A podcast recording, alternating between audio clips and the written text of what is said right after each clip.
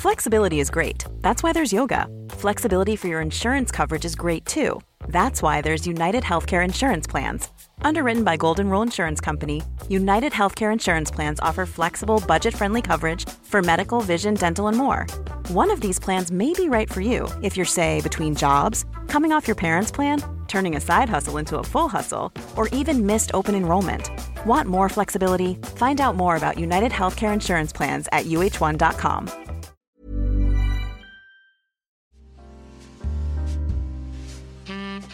Suara Sobat Terong adalah konten di mana kamu bisa berbagi cerita seks. Di sini kamu bisa menceritakan pengalaman seks kamu apa pun itu. So, selamat mendengarkan. Hai, jadi aku Ayu. Jadi aku sekarang ini diminta untuk uh, sharing pengalaman pribadi tentang uh, pengalaman seks uh, aku sama podcast CSD atau cerita seks dewasa. Dimulai dari yang pertama deh. Um, umur aku pertama kali melakukan itu saat umur uh, berapa ya? 19 tahun. 19 tahun. Gila. Masih umur muda banget ya. 19. Terus ya pertama kali saat um, melakukan itu ya rasanya ya enak gitu. terus ya gimana ya? Kalau ditanya kenapa ngelakuin kayak gitu ya nggak tahu juga. Ya kehidupan kehidupan seks aku itu ya lumayan ada enaknya ada enggaknya juga. Jadi ada ada positif ada negatifnya juga. Nah aku mau berbagi pengalaman uh, seks aku ini ada yang mengganjal lah tentang keburukannya dari pengal dari seks bebas itu katakanlah seks bebas karena uh, belum belum sepantasnya karena belum ke jenjang pernikahan ya. Belum legal lah istilahnya. Akibat kenakalan remaja itu adalah dampak positif dan negatifnya. Tuh. Jadi aku uh, memulai itu sama pacar aku uh, saat itu juga umur 19 tahun dianya. Dan itu berjalan biasa-biasa aja. Maksudnya eh, nggak uh, ada kendala apa pun uh, selama dua tahun itu. Di tahun ketiga itu mulailah ada sesuatu yang terjadi sama aku sendiri. Jadi dari pihak cewek aku saat itu ngerasa kayak agak dirugiin banget sama cowok uh, terus ya gejala pertamanya itu adalah uh, gatel pertamanya. Ya merasakan sedikit gatal gitu. Terus uh, setelah gatel itu nggak nggak kayak apa ya nggak gatalnya nggak bisa dihandle gitu nggak. Terus akhirnya mulailah tumbuh benjolan gitu. Benjolannya itu seperti jerawat seperti jerawat. Cuman um, itu masih nggak sakit sih awalnya. Itu nggak sakit. Dan lama kelamaan itu saat aku apa sih namanya kayak bersihin itu kayak sakit perih gitu kan. Saat uh, saat ya kayak ngebasuh gitu ya ngebasuh Pak JJ itu agak perih gitu agak perih. Nah aku lihat lihat kan kenapa perih atau ada luka atau apa gitu kan atau kegesek apa gitu. Ternyata ada jerawat gitu. Ada jerawat dan aku masih positif thinking karena waktu itu ngiranya cuman oh mungkin uh, karena airnya kotor gitu kan. Karena airnya kotor jadi bakteri masuk jadi bisa jerawat kayak gitu. Ya udah biasa aja biasa aja bilangnya juga biasa gitu kan. Terus uh, ngejalaninnya juga biasa nggak ada kendala apa-apa. Nah setelah jerawat itu ada sekitar seminggu jerawat itu pecah. Terus kayak udah hilang hilang nggak ada nggak ada bekas nggak ada apa. Nah seminggu kemudian uh, ngeraba lagi kan. Ngeraba lagi loh kok kayak ada ganjelan gitu? Ganjelan kayak daging gitu kan. Tapi kayak aku tarik aku kira jerawat ternyata bukan gitu ternyata itu kayak daging gitu. Masih positive thinking masih positive thinking uh, oh itu tumbuh uh, daging karena mungkin luka dari jerawat itu gitu luka yang tidak sempurna karena aku punya uh, keloid. Jadi di mana aku dulu pernah cacar dan bekas cacar itu kayak nggak sempurna gitu penyembuhannya jadi itu bisa uh, nyebabin keloid gitu. Tuh terus uh, aku ngiranya keloid keloid masih kecil gitu karena aku nanya lah aku liatin kan sama ibuku. Bu ini kenapa ya? Gitu. Dengan santai dengan nggak ada berprasangka bahwa itu penyebabnya ya udah. Akhirnya ibuku udah negatif thinking kan. Udah gak enak banget itu. Mukanya dia udah gak enak terus dia minta pokoknya harus ke dokter uh, kandungan gitu dokter kandungan. Kan bingung kan lah kenapa ke dokter kandungan? Ini kan kulit dan kelamin gitu loh. Kulit dan kelamin. Terus aku nanya kenapa harus ke kandungan? Gitu kan. Ini kan nggak ada apa-apa dan tidak uh, di dalam istilahnya ya di dalam JJ gitu. Terus uh, ibuku kayak ngotot aja bilang ya itu udah kayak agak masuk gitu kan. Padahal itu masih di dinding bibir di dinding bibir di tempat ya rambut-rambut itulah. Nggak nggak ke dalam banget jadi itu masih di luar istilahnya. Tapi buku ngotot dan dengan santainya aku kayak oh ya udah ke dokter ini aja biar tahu gitu kan. Karena mengiranya keloid gitu masih santai bukan bukan mikir karena seks lah gitu. Nggak tahunya udah ngantre udah ngantre masuk terus aku disuruh sama dokternya untuk duduk dan kayak ngangkang gitu loh kayak orang mau melahirkan. Kalau orang melahirkan tuh kan kakinya kanan kiri itu dipasang apa sih namanya ya? Kayak penyangga gitu kan. Jadi kita kita apa namanya?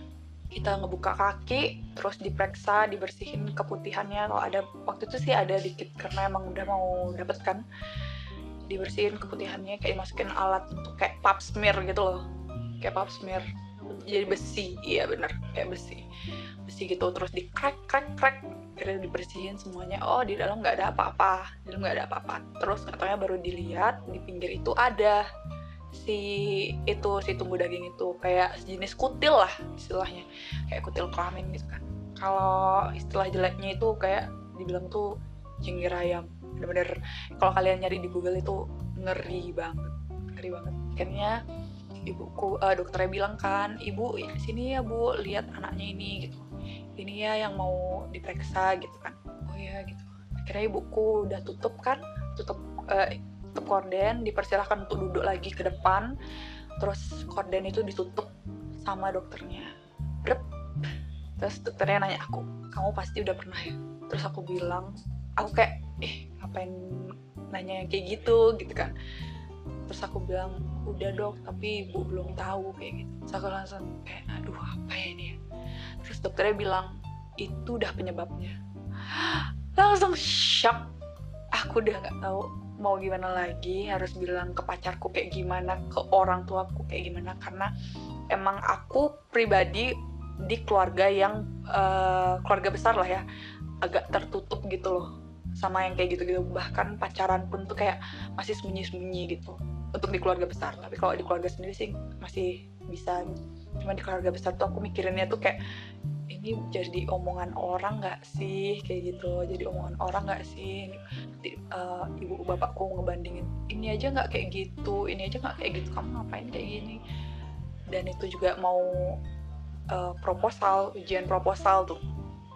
Udah bingung banget akhirnya uh, kembali duduk sama ibuku terus dokternya bilang e, ini anak ibu loh ya yang jujur bukan saya.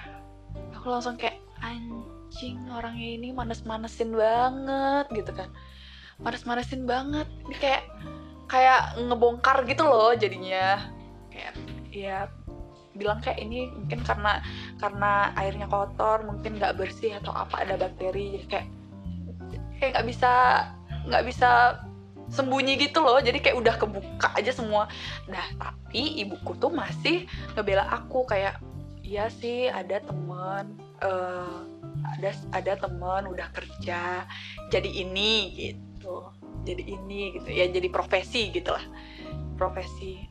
Eh, kayak eh ini mau marah atau bagaimana ya? Gitu.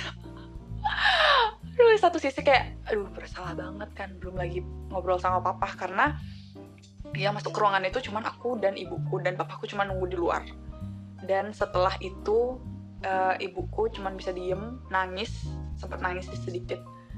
Terus dia uh, papaku nanya terus ibuku nggak mau jawab. Terus aku ditanya adik bener udah pernah kayak gitu kapan? Gitu. Dalam abis itu aku bilang ya pura-pura lah ini kita kan ngelindungin diri sendiri juga ya. Udah lama aku bilang gitu. Aku bilang cuma dua kali doang gitu kan. Kali yang pertama yang pertama karena sakit aku bilang kayak gitu kan. Jadi nggak jadi. Terus yang kedua uh, baru nyoba gitu aku bilang. Ya gimana ya? Ya udah orang sudah setengah basah ya udah basah sekalian gitu. Terus sekalian akhirnya uh, papaku masih diam aja kan masih diam aja. Akhirnya aku di uh, pulangin ke rumah. Pulangin ke rumah ibuku bilang um, ibuku bilang gini adik uh, minta maaf nek sama papa gitu kan. Minta maaf nek sama papa. Bilang adik nggak nggak mau kayak gitu lagi. Gitu. bilang adik kapok kayak gitu. Adik udah udah jelek namanya gitu namanya. Aku langsung kayak ya udah meluk papaku kan meluk papaku. Udah aku bilang minta maaf tapi papa papaku ngomong sama ibuku bilang ya gimana orang udah gede gitu kan. Dia juga nggak bisa ngelarang. Ya syukurnya dengan aku ngiranya papaku bakal temperamen sama aku karena emang didikan papaku dari dulu tuh emang keras. Sekarang kayak uh, aku takut yang aku takutin tuh kayak nggak jadi takut lagi gitu loh. Aku takut dia papaku kayak main tangan lah marahin segala macam karena aku nakal lah bilang gitu kan nakal banget gitu jadinya. Jadi nggak gitu. Akhirnya dirembukin nah gimana selanjutnya ini? Akhirnya ditanya lah uh, kakakku dan uh, kakak iparku. Besok harinya uh, kita nyoba untuk ke uh, rumah sakit. Ke rumah sakit nyari dokter yang sama kayak uh, dokter SPOG juga dokter kandungan juga. Kita tanya uh, kayak ngebandingin gitu loh. Dari dari dokter ini sama dokter ini tuh sama nggak sih gitu. Ternyata sama sama kayak gitu. Tapi yang di rumah sakit yang kedua ini uh, dia pembawaannya lebih enak aja gitu loh. Lebih bisa ngejelasin. Kalau yang pertama kan kayak ya udah lo seks lo kayak gini. Karena ini ya udah kayak gini jadi dia tidak tidak ada mengedukasi aku gitu loh. Tidak ada mengedukasi sama sekali. Kayak ngejudge. Dia bener-bener kayak ngejat udah ngejatuhin udah ngebongkar semuanya. Udah kayak hmm, ya dari sana aku shock kan. Shock sedikit. Akhirnya lihatlah uh, dokter di uh, rumah sakit dekat-dekat Sanglah dekat-dekat Sanglah akhirnya udah nih kontrol ternyata dokternya ngepap smear juga kan. Jadi aku dimasukin alat gitu kayak alat besi gitu. Kayak di dongkrakin gitu loh uh, eh, VJJ-nya terus dibersihin dimasukin US uh, eh, pokoknya dimasukin alat kayak kamera gitu ternyata masih bersih syukurnya. Bersih terus di USG juga uh, ternyata emang nggak ada apa-apa di dalam syukurnya gitu. Terus um, itu harga USG 500 ribu harga USG itu 500 ribu. Dan uh, aku nanya kan sama dokternya itu aku ke sana diantarin sama kakakku dan uh, kakak calon kakak iparku. Di sana setelah itu aku ditanya uh, kenapa ke, uh, kakak iparku nanya ya kenapa kamu ngelakuin kayak gini? Gitu. Terus jawabanku ya tetap sama gitu loh. Aku nggak tahu kenapa aku lakuin ini. Ya terjadi aja gitu loh.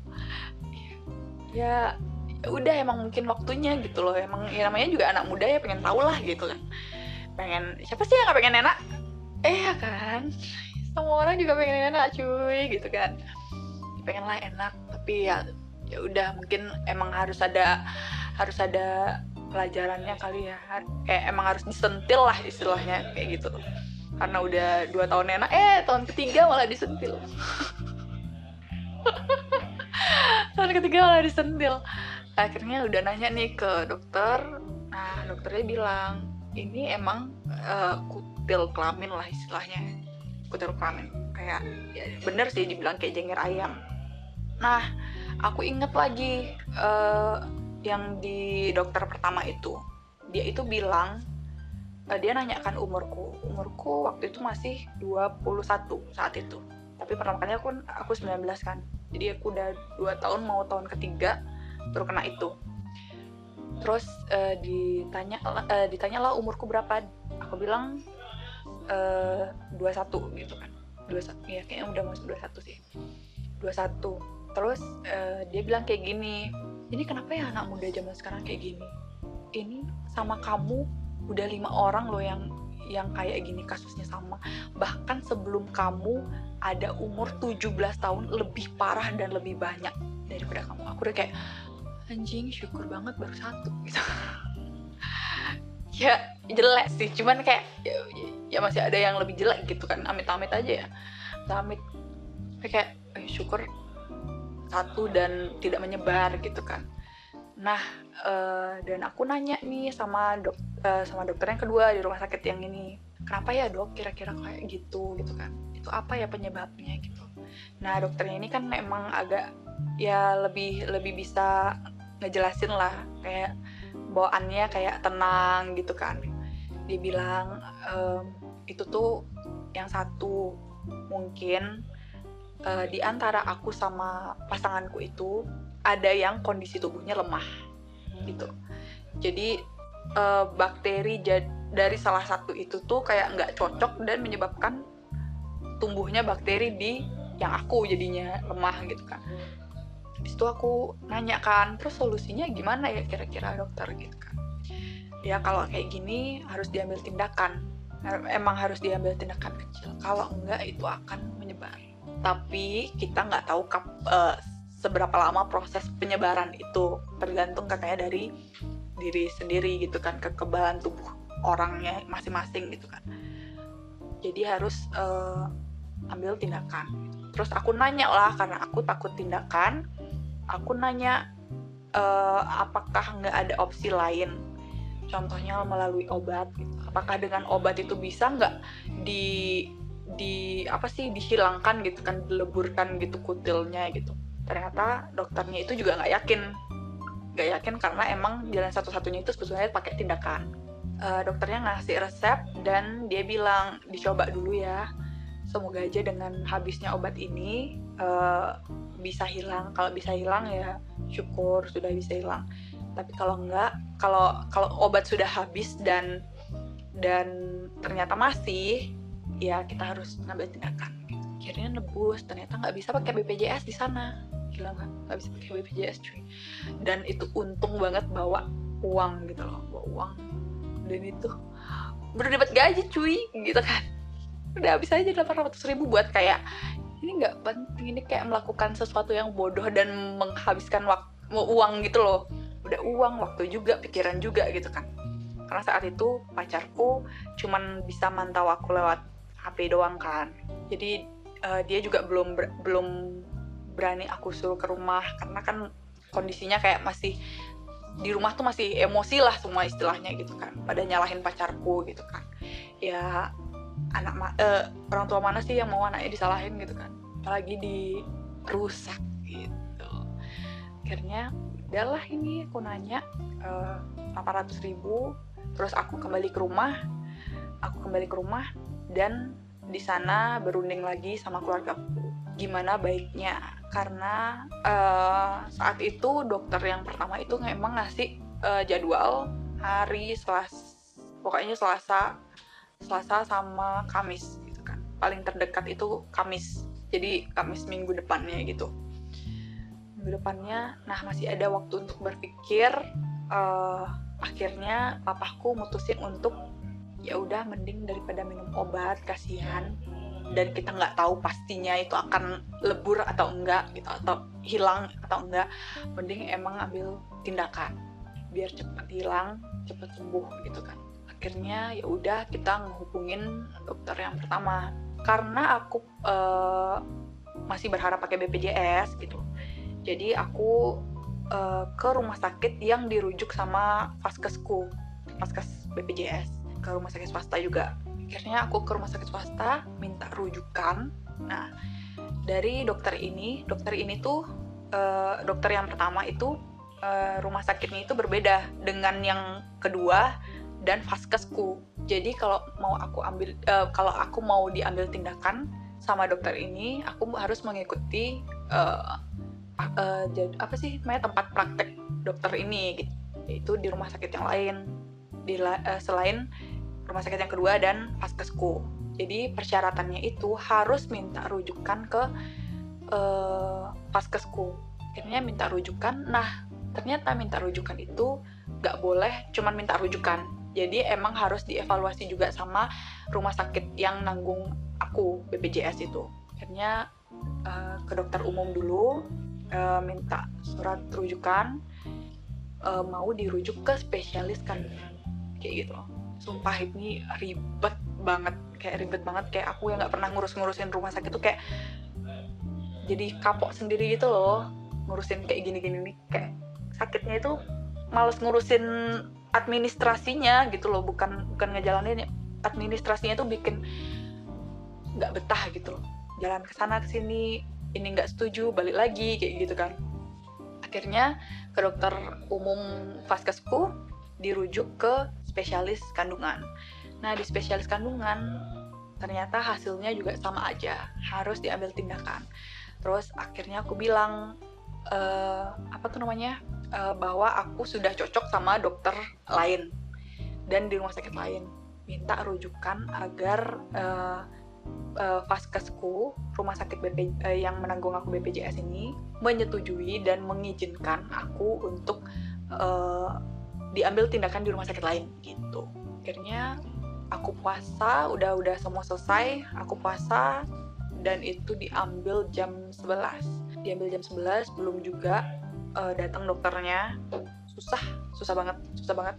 Jadi itu pun kayak ada waktu kemarin tuh kayak 50-50 gitu bakal batal karena dokter kayak berhalangan gitu. Tapi akhirnya bisa karena udah terlalu lama aku puasa. Udah terlalu lama aku puasa aku udah dimasukin infus empat kali.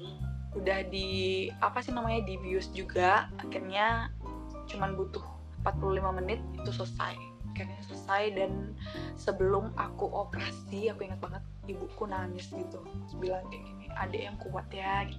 Nggak apa-apa nggak nggak nggak nggak nggak lama gitu dibilang nggak lama nggak nggak nggak nyeremin gitu lah. Intinya kayak dia itu udah berapa hari udah nggak nggak enak makan gitu karena kepikiran aku yang kayak gitu gitu. Terus nanya lah uh, ibuku setelah semua selesai masih di rumah sakit itu cuman sehari doang. Malam jam 9 aku balik udah pulang udah dibolehin pulang. Saat itu langsung uh, pacarku datang kan. Aku bilang sama kakakku bahwa emang pacarku ini pengen nyelesain semuanya. Nyelesain apa sih namanya?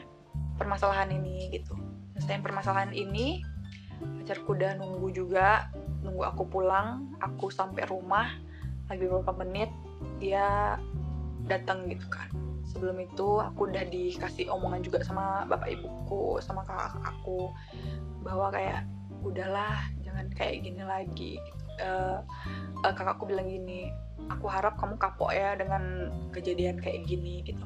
Aku harap kamu kapok kejadian kayak gini. Terus ibuku juga udah nangis udah bilang ke kakak eh, calon kakak iparku kan pengen rasanya pengen rasanya ibu mukul kenapa kenapa adik di kenapa adik dirusak? Gitu ya uh, kenapa dia nggak dijaga? Gitu. pengen rasanya ibu mukul gitu kan ibuku bilang. Terus uh, calon kakak iparku juga nenangin kan. Ya ini namanya pelajaran gitu kan. Terus ibuku masih emosi dan nggak terima gitu. Terus bilang ibu mana sih yang mau anaknya dirusak? Kayak gitu. Ibu mana sih yang mau anaknya dirusak?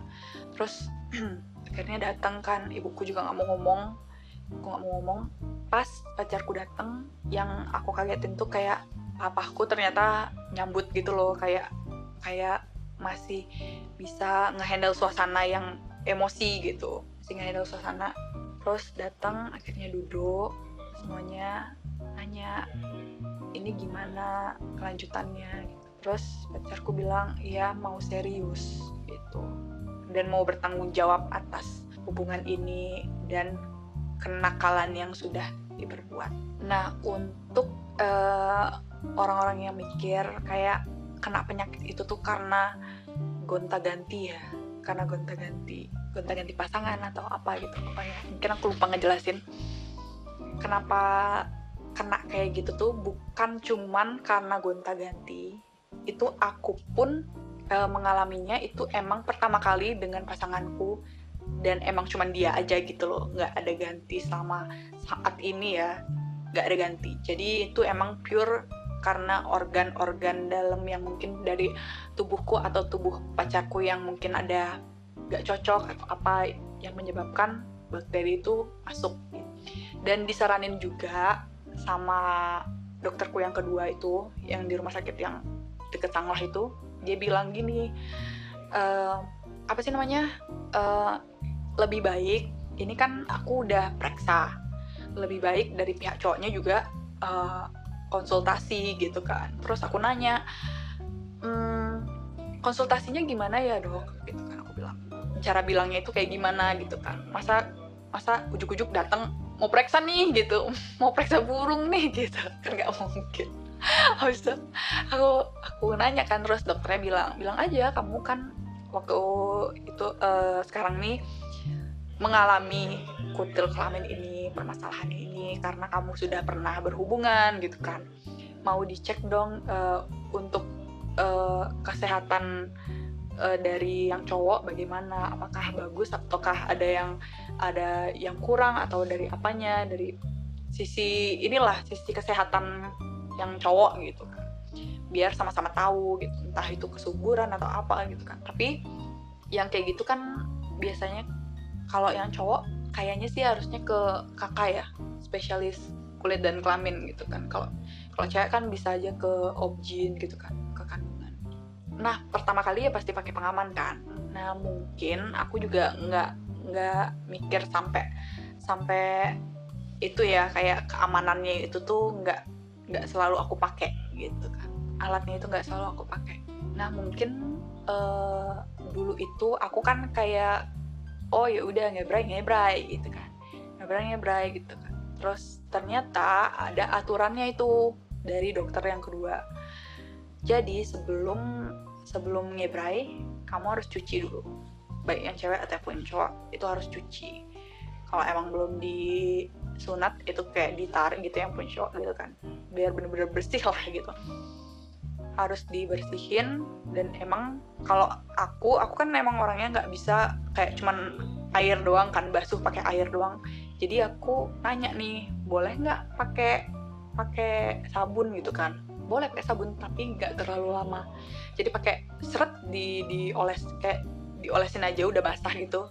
Kayak busanya doang seret diolesin terus cepet-cepet dibasuh gitu. Dan untuk mengatasinya itu mengatasi kayak keputihan itu nggak harus pakai apa sih sabun-sabun itu loh. Jadi kamu tuh harus uh, uh, jaga aja kelembapan dari Pak JJ itu dengan cara habis habis cebok ya udah biarin sampai kering gitu loh. Jadi misalnya di tap pakai tisu gitu pokoknya sekering biar kering lah gitu. Itu mengurangi keputihan tuh kalau dari cowoknya di sabun boleh. Cepet-cepet juga di di basuhnya dan setelah setelah itu uh, setelah apa namanya setelah melakukan wajib pipis itu untuk mengurangi mungkin ada bakteri-bakteri yang masuk dari yang cowok atau dari yang cewek itu itu dikeluarin. Mau mau peng mau nggak pengen pipis ya jongkokin aja gitu. Jongkokin aja pengenin aja pipis gitu. Pokoknya harus ada keluar gitu. Nah dulu mungkin kesalahan aku kayak oh udah selesai ya udah cuman cebok aja nggak pipis gitu. jadi mungkin itu kesalahan-kesalahan yang fatal dan menyebabkan operasi gitu. Jadi uh, karena itu aku mikirnya cuma jerawat biasa dan cuma tumbuh daging biasa. Jadi aku tetap ngelakuin itu walaupun kayak uh, agak perih gitu ya. Bukan perih sih kayak ya namanya jerawat kalau digesek sakit gitu kan. Tapi tetap ngelakuin karena kan kebutuhan biologi memang kita berdua nggak expect bakal ini tuh menjadi bumerang kita gitu loh. Jadi bener-bener dilempar balik boom kamu dapat penyakit nih kayak gitu. Aku emang udah kayak curiga tuh karena kebersihan kayak nggak mungkin yang cuma masuk yang mas yang mengenai VJJ itu kan cuman celana air gitu doang kan. Celana sama air kan. Jadi menurutku kalau misalnya celana yang mungkin habis jemur kita kurang apa sih apa sih distrika atau apa biar bakteri-bakterinya kan kurang di apa ya bahasa balinya diampik gitu loh. Pesan-pesannya itu buat kalian yang mau enak gitu kan. Ya namanya juga kenakalan remaja kan ya. Pasti orang tuh kepo apalagi masa-masa muda kan kepo ih gimana sih rasanya ngebay gitu kan. Mesti namanya uh, masturbasi yang kayak gitu-gitu. Sampai enak tuh gimana sih? Sampai langit ketujuh tuh gimana sih? Ya, cobain aja gitu. Tapi tapi itu tuh ada plus minusnya juga gitu. Kalau mau enak ya pakai alat gak apa nggak apa apa di di apa sih dipaksain enak gitu. Nggak terlalu sampai langit ketujuh gitu kan. Nggak apa-apa lah nggak sampai langit ketujuh daripada harus sakit harus operasi ya pilih mana aja gitu. Dan yang kamu alamin kayak gitu tuh kan ngurus rumah sakit tuh ya.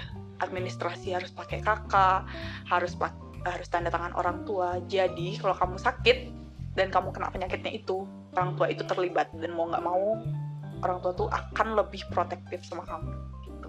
Pasti akan sedih sih orang tua. Tuh bener-bener kayak sedihnya dapet tapi pengalamannya juga dapet gitu ya. Kebersihan itu penting mencoba itu juga penting.